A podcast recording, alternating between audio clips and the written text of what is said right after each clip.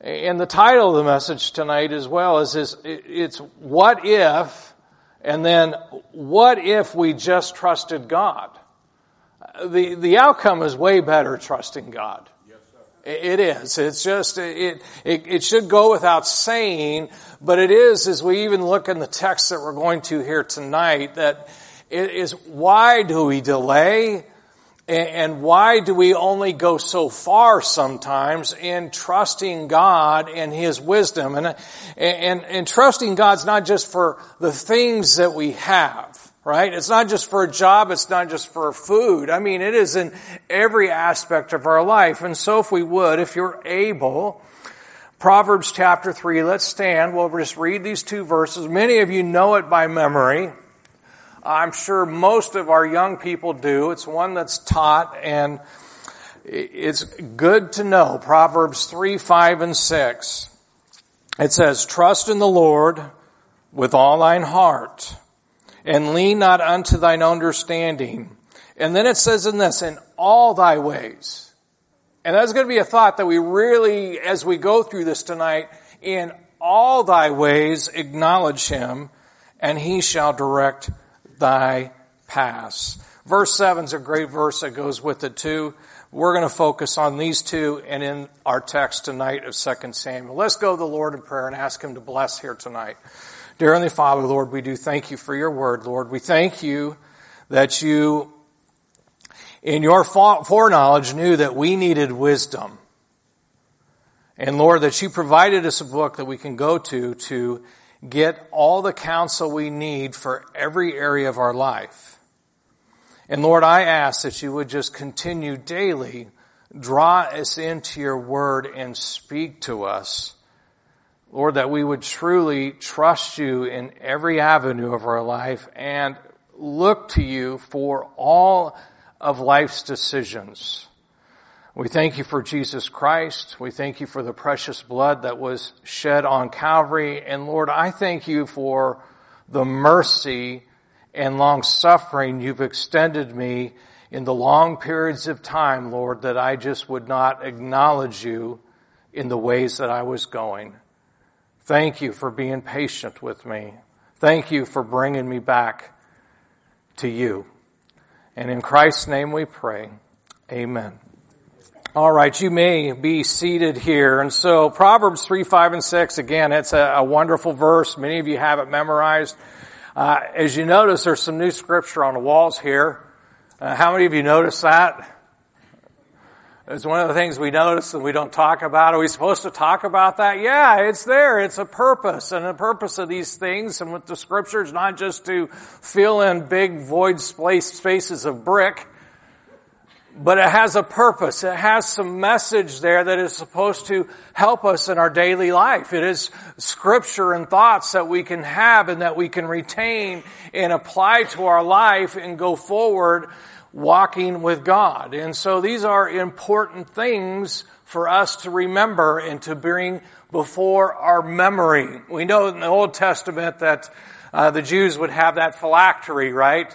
And so they would have that thing between that little box with scripture in it that would be before their eyes. And so it should always bring memory. And it's like, well, it needs to go from here and be in here.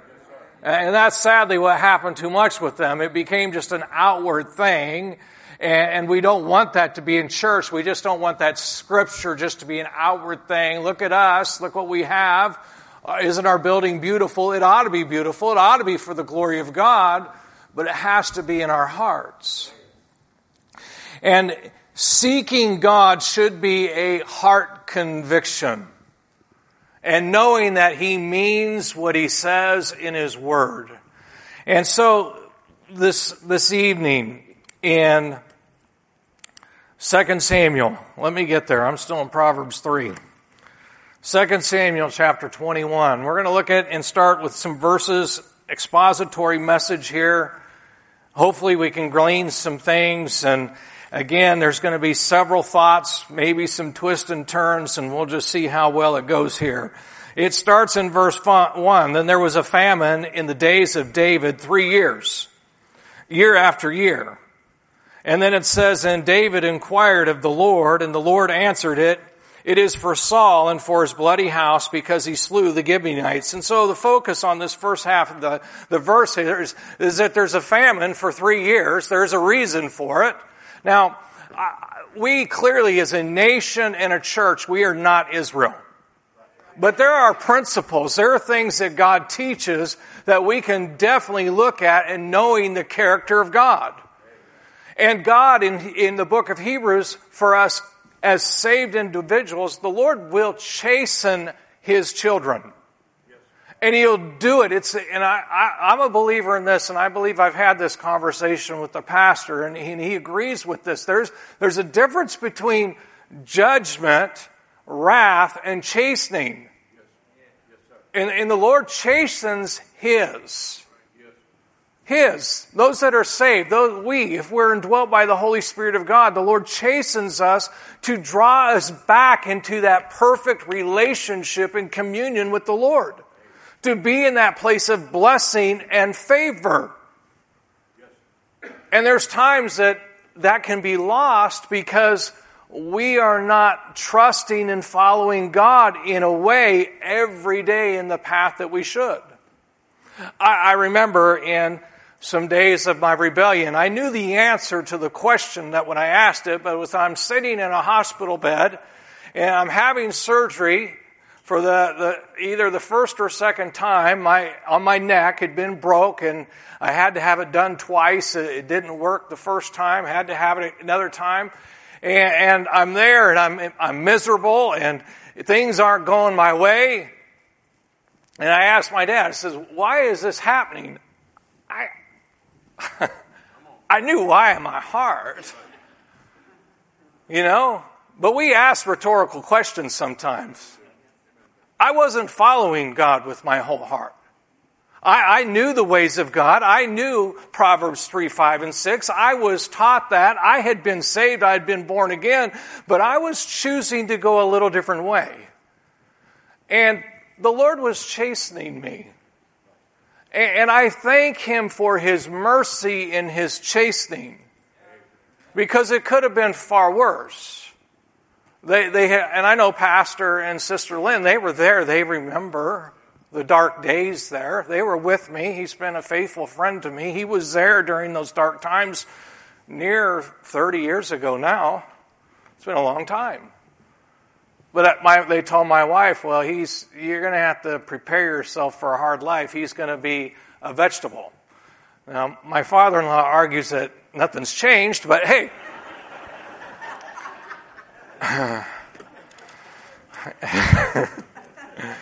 but the truth is, God has been merciful. He's been good. My, my point as we see this is why, for David, he knows the character of God. Why, why would you go three years before inquiring of God?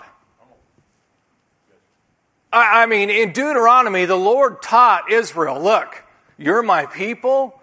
I am bringing you into this land and I am going to provide rain year after year after year as long as you follow me and do as I say. So you would think after, you know, that first time of planting and you're expecting the rains and they don't come, David loved God. I'm not questioning him in this. But it seems like, Christian, we ought to be going to the Lord early in the process. When, when we're seeing something not quite out uh, that's out of place of what God has said, what is His character.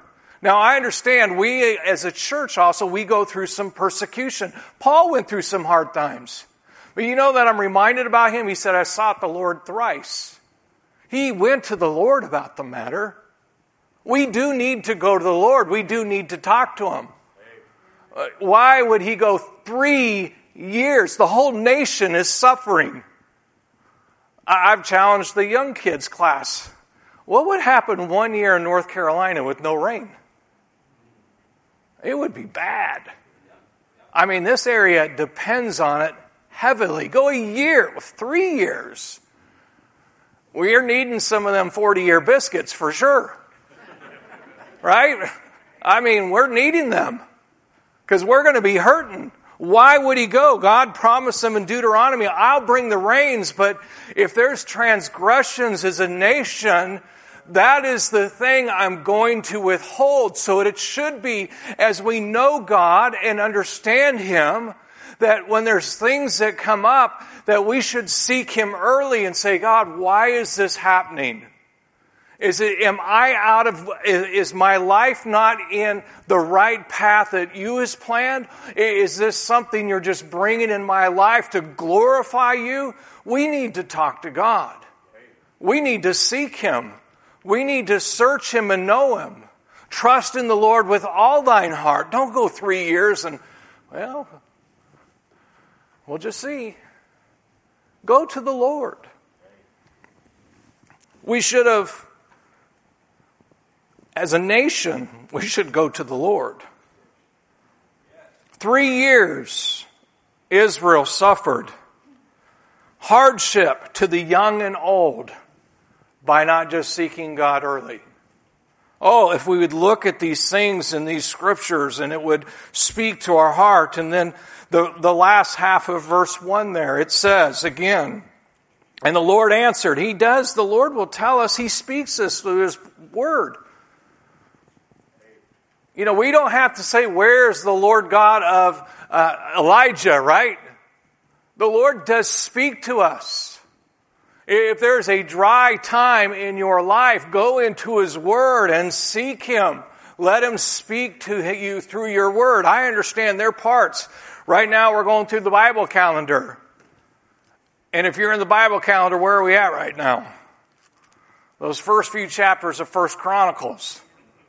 And I and I'm going name after name after name and after name, and I really look forward till we get into the Psalm there and the Proverbs and the other the other parts of the New Testament, right? But even that, you see a great history of people. And it's, I'm not, it needs to be in there. It's God's Word, and there is purpose and place for all those things. But we need to see God. Let Him speak to us, feed us. As it said, and the Lord answered, it is for Saul it is interesting to me, three years of suffering, and it wasn't even David's fault. That's needless suffering. Sometimes we do go through some things needlessly. Let's seek God. Let's seek Him. He said it is for Saul and for his bloody house because he slew the Gibeonites. And the king called the Gibeonites and said unto them, Now the Gibeonites were not of the children of Israel, but of the remnant of the Amorites. And the children of Israel had sworn unto them, and Saul sought to slay them in his zeal to the children of Israel and Judah. Hmm. You know, the thing is that we're going to see and through this that not trusting God has multi-generational consequences.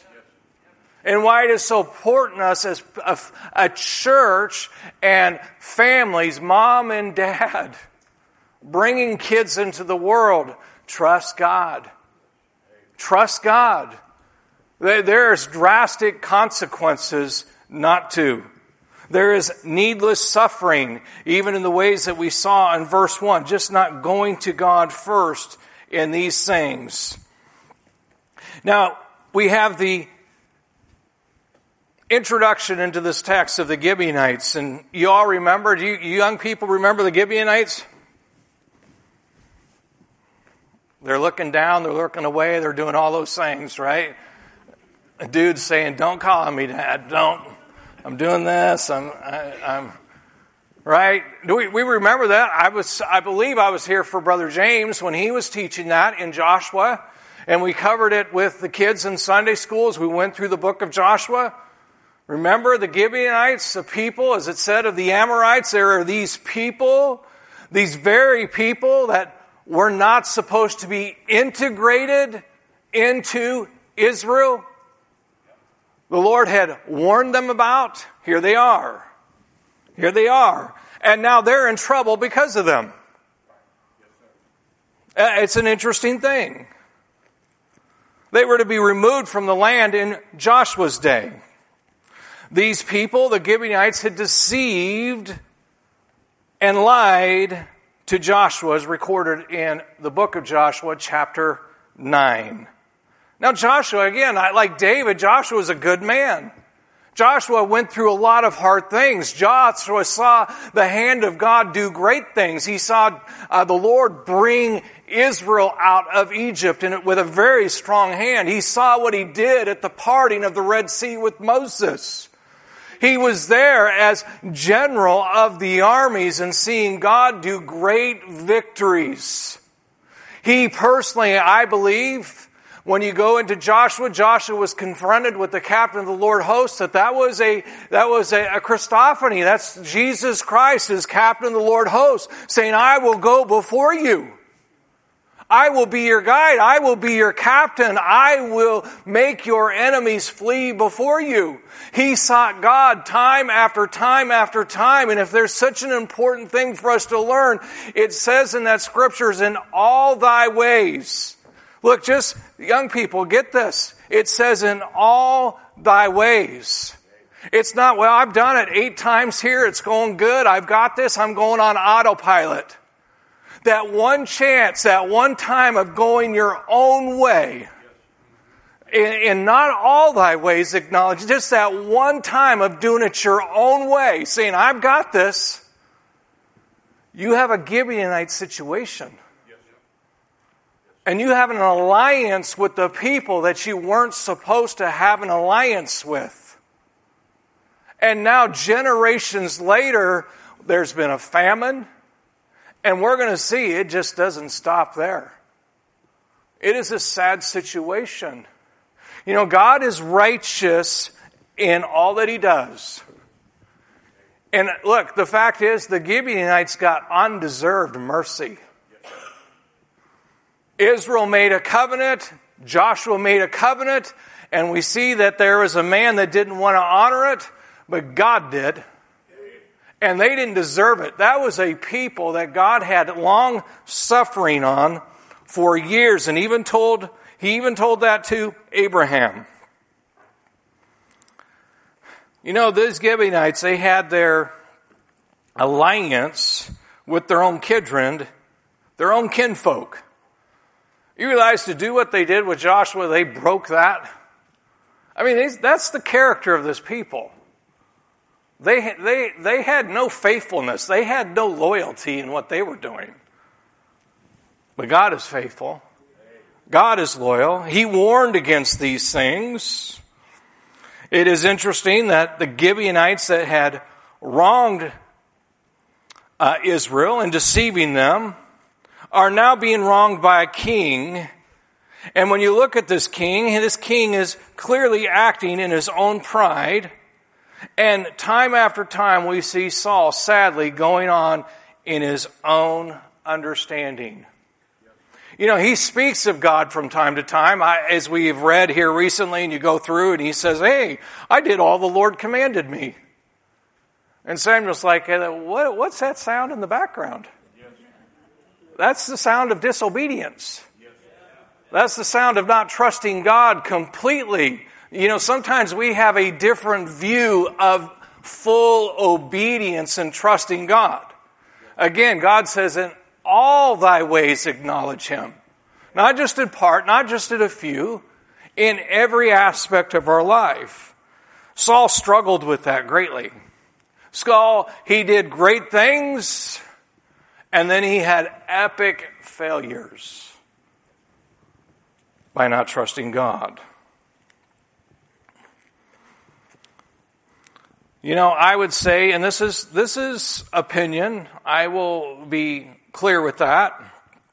But it says here that, uh, in this passage of scripture, sought, uh, Saul sought to slay them in his zeal to the children of Israel and Judah. And I, I, I somehow I doubt it had to do with the unholy nature of these Gibeonites and Amorites. There was something there. There was a catalyst there that moved Saul against them.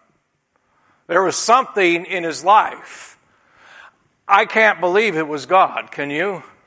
Because why would God judge Israel for something that he did? There was something that he was acting unadvisably. There was something pushing him. There was something there that caused him to move.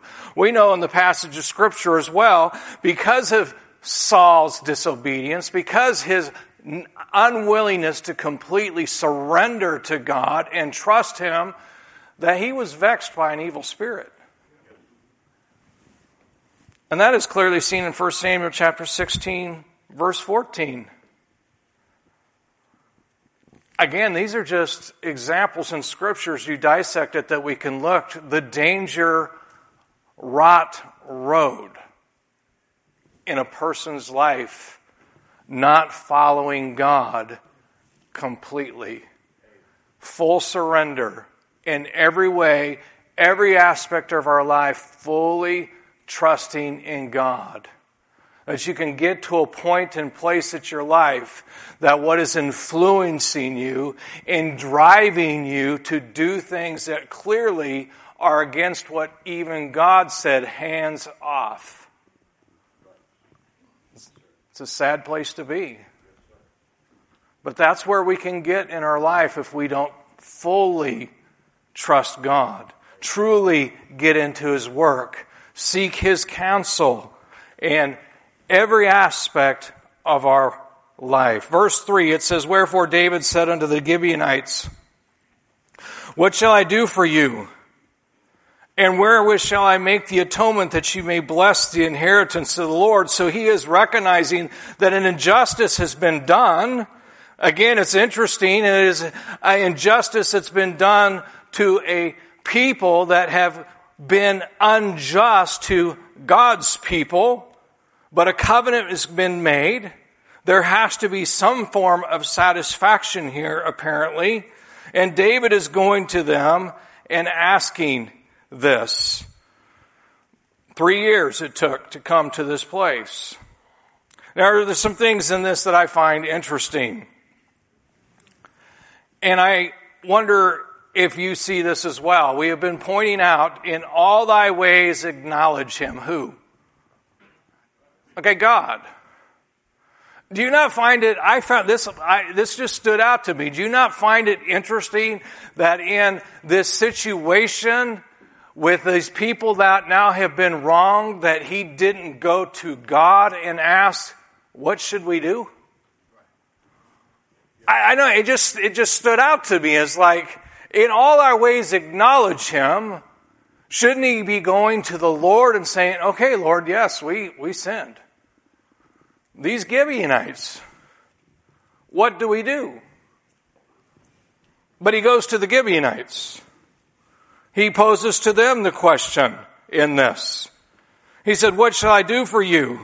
And where shall I make the atonement that you may bless the inheritance of the Lord? He is asking them. I, look, I, again, I find this interesting in many ways that one, there is no evidence that I can find, and, and I'd be happy if, if one of the brethren that are very learned in the Word of God, and, and if one's that's going to mine it out and dig it out, it's going to be Brother Ben Smoker. I know that. But where do we see that the Gibeonites have ever acknowledged God as being their God? They're, they're my God. They're our God. They've lived in the land. They've been in a place of servitude.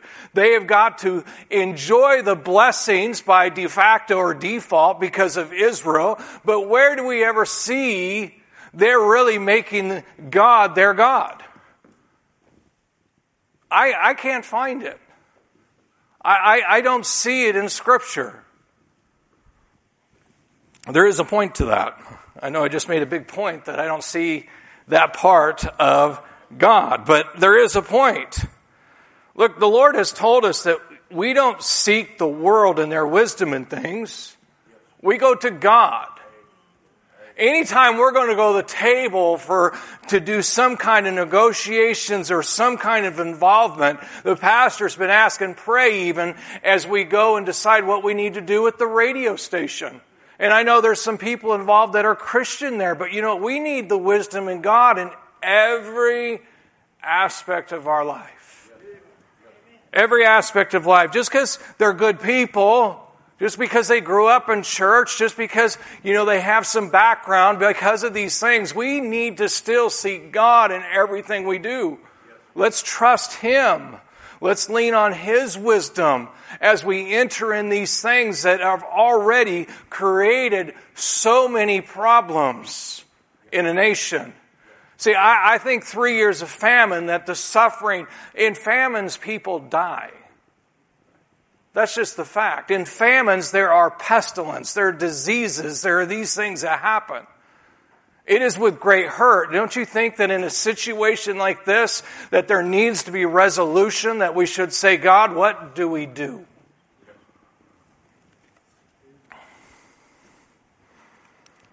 Look, because people without the Lord are, are people that are not following the direction of the Lord. They're not living according to the, the, the tenets of Proverbs 3, 5, and 6. They're not on the same path you are. We need to seek the one that is guiding our steps on the path that we are to follow. Look, people that aren't following God aren't going to give a rational answer to a solution.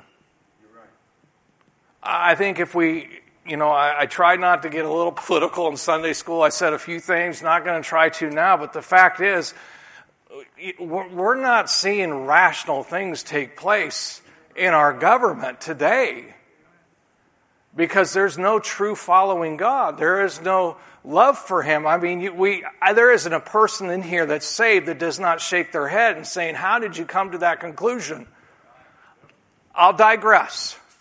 I am, I am blown out of my mind that we have a crisis with money in our country, and the solution that we come to is to suspend the debt limit and trust a government with that? Are, are we that dumb? Especially with a currency and things that say, in God we trust? No, we don't. Anyways. I mean, that's, that's just, that's just nuts. And then a couple politicians that actually stand up and say it's nuts, they get repudiated by their own party. Shame on them that cast stones at them for having some sense. Okay, we digressed. They don't make rational decisions, that's clear. Very clear. Look, faithfully following Proverbs 3, 5, and 6 would include, I, I, hope we can learn this. We, we go to God, He teaches us, He shows us some things, whatever it is, even if it's chastening. Look, we can, we can get ourselves in a hole. And the Lord is getting our attention and He's chasing us.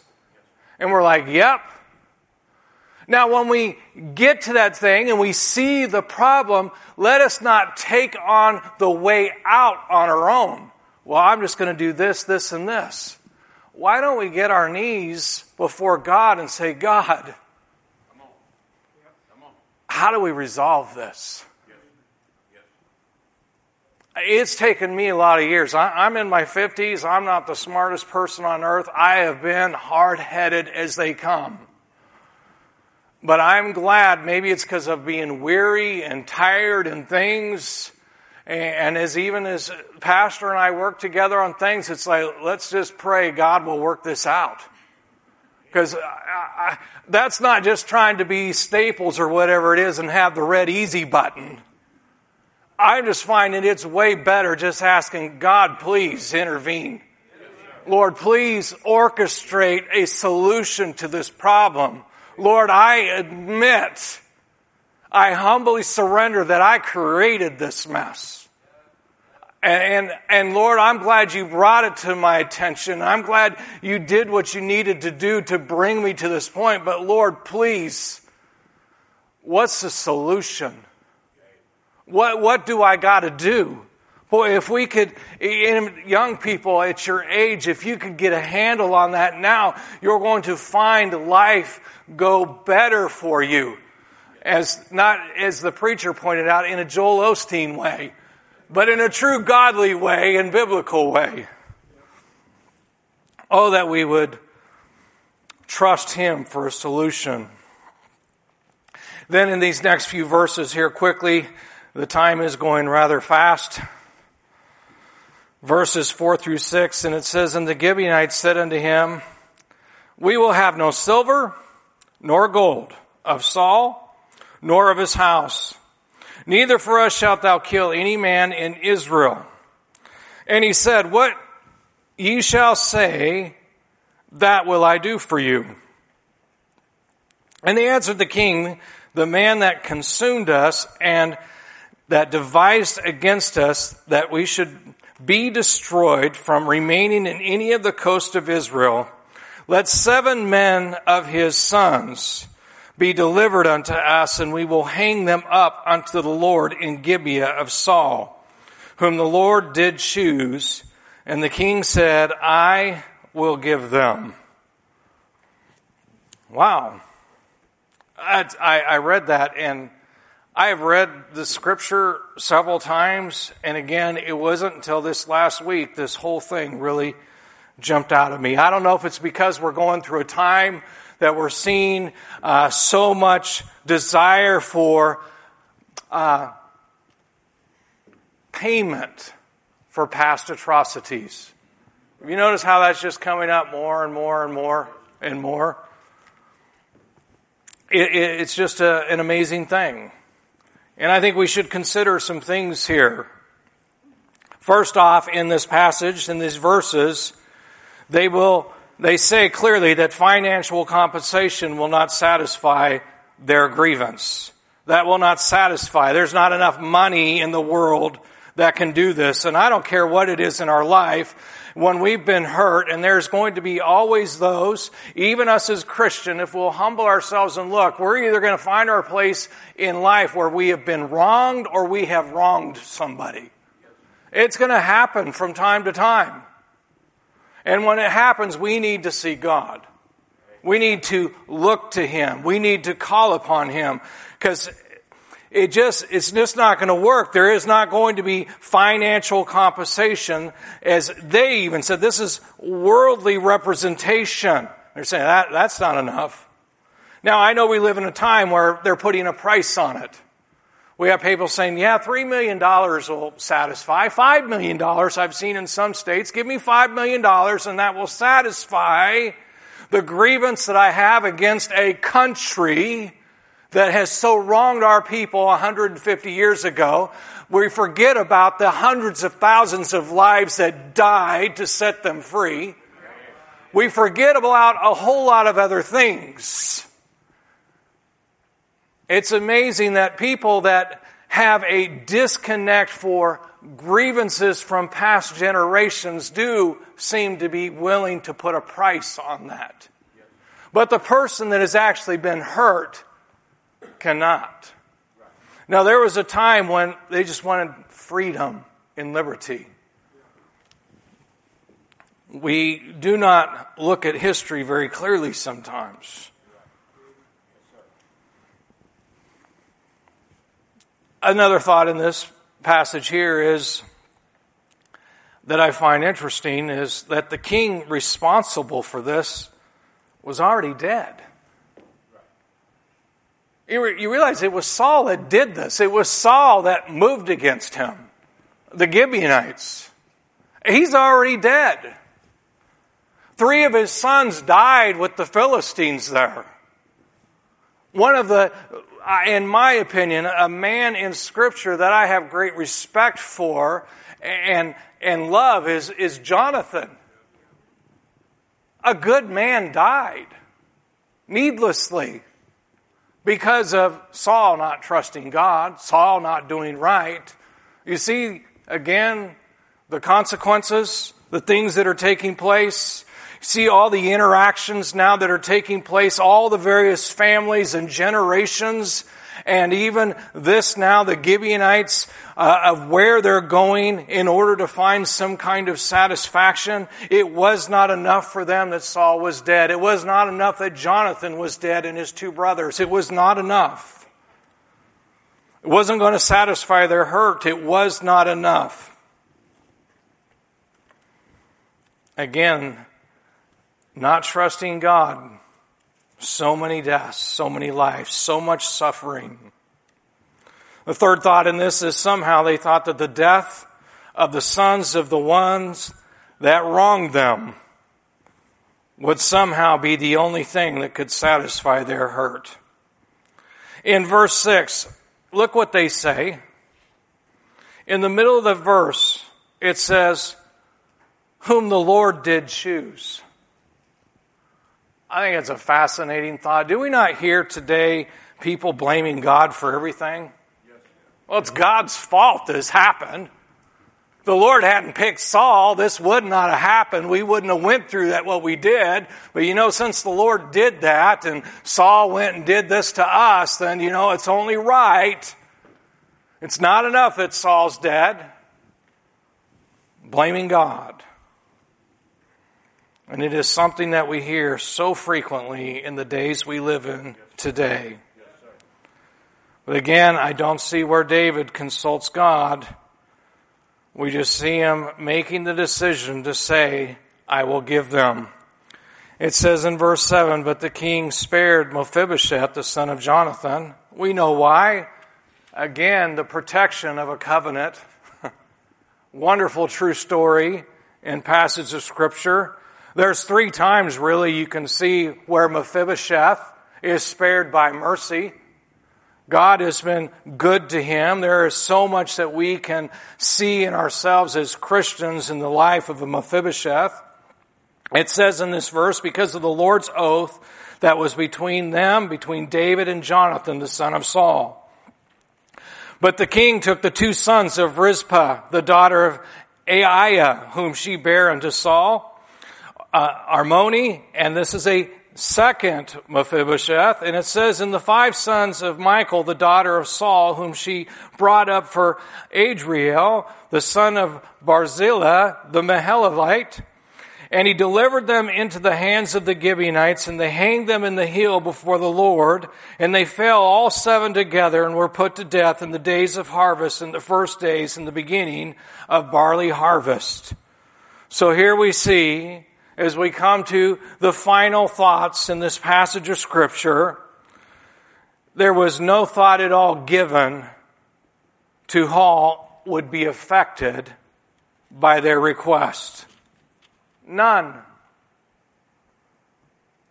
The ask of the people, it was just, we want to be satisfied. There was no thought of who's going to suffer at these hands of ours who was going to go through grief, who was going to go through, through these great trials.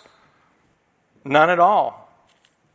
See, not trusting God just continues to perpetrate hurt after hurt after hurt through generation after generation after generation. And that's why there's so much suffering in the world today.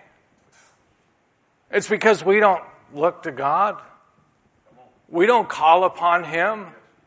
There is needless suffering. I understand sin, but there is needless suffering because a world will not turn to God and trust Him. There is needless suffering because we just will not look at God's Word and go to Him. We will not humble ourselves.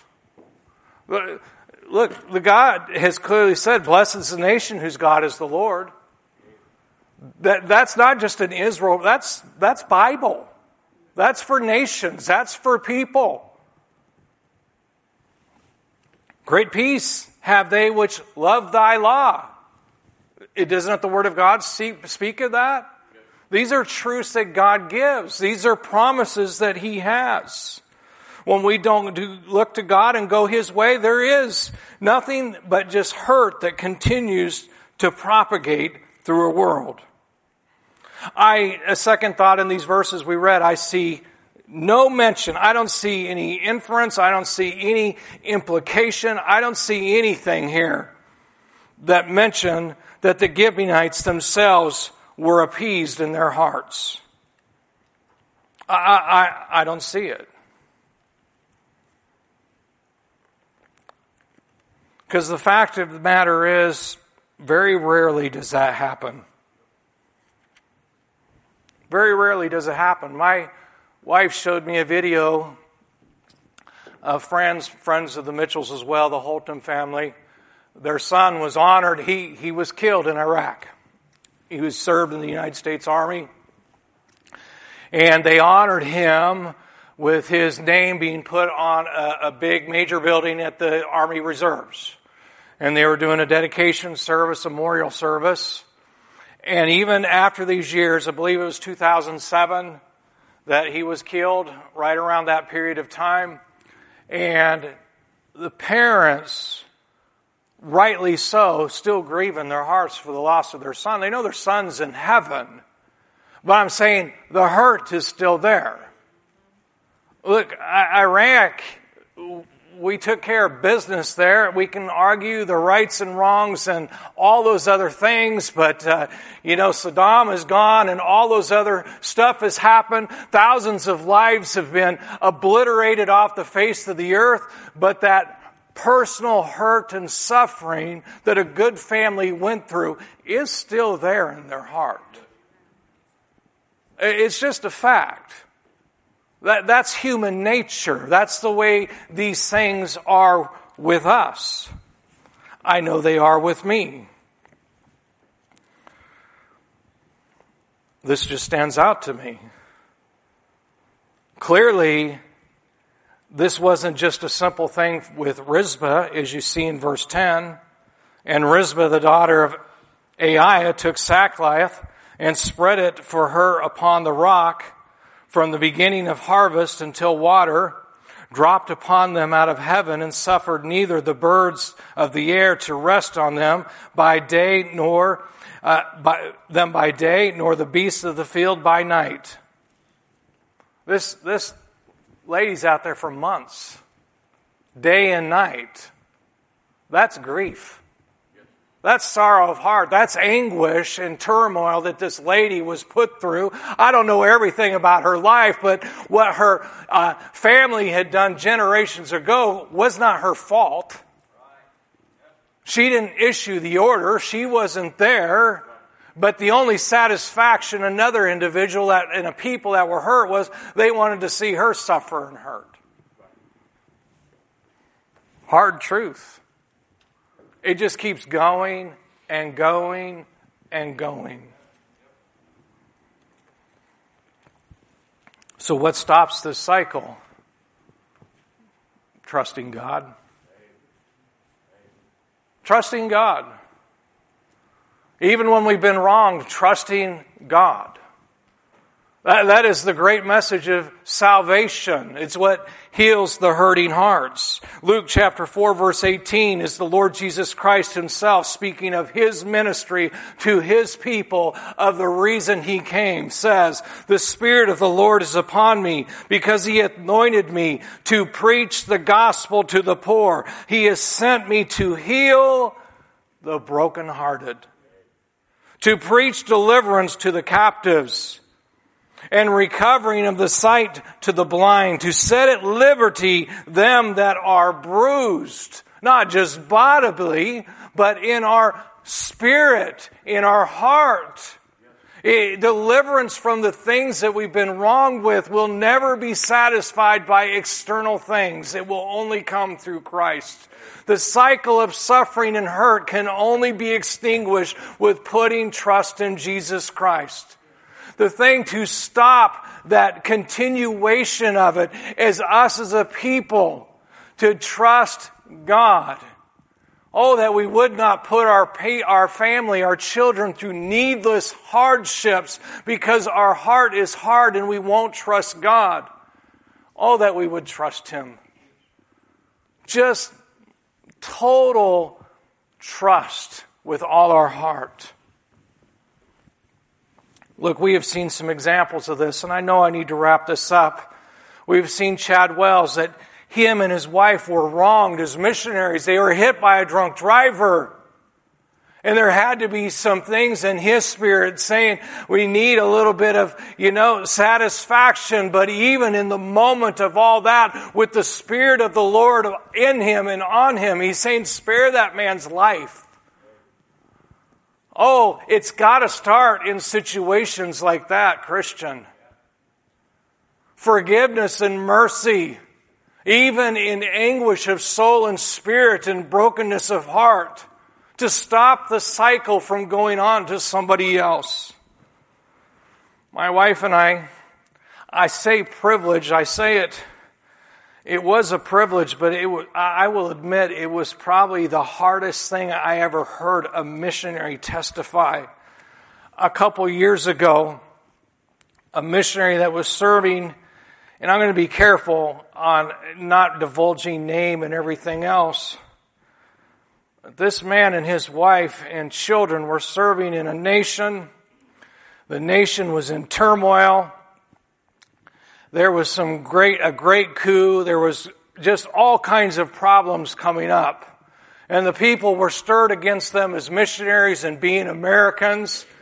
And they came into their house. They, they abducted him, took him out. They're beating him. They left his boys and his wife in the house.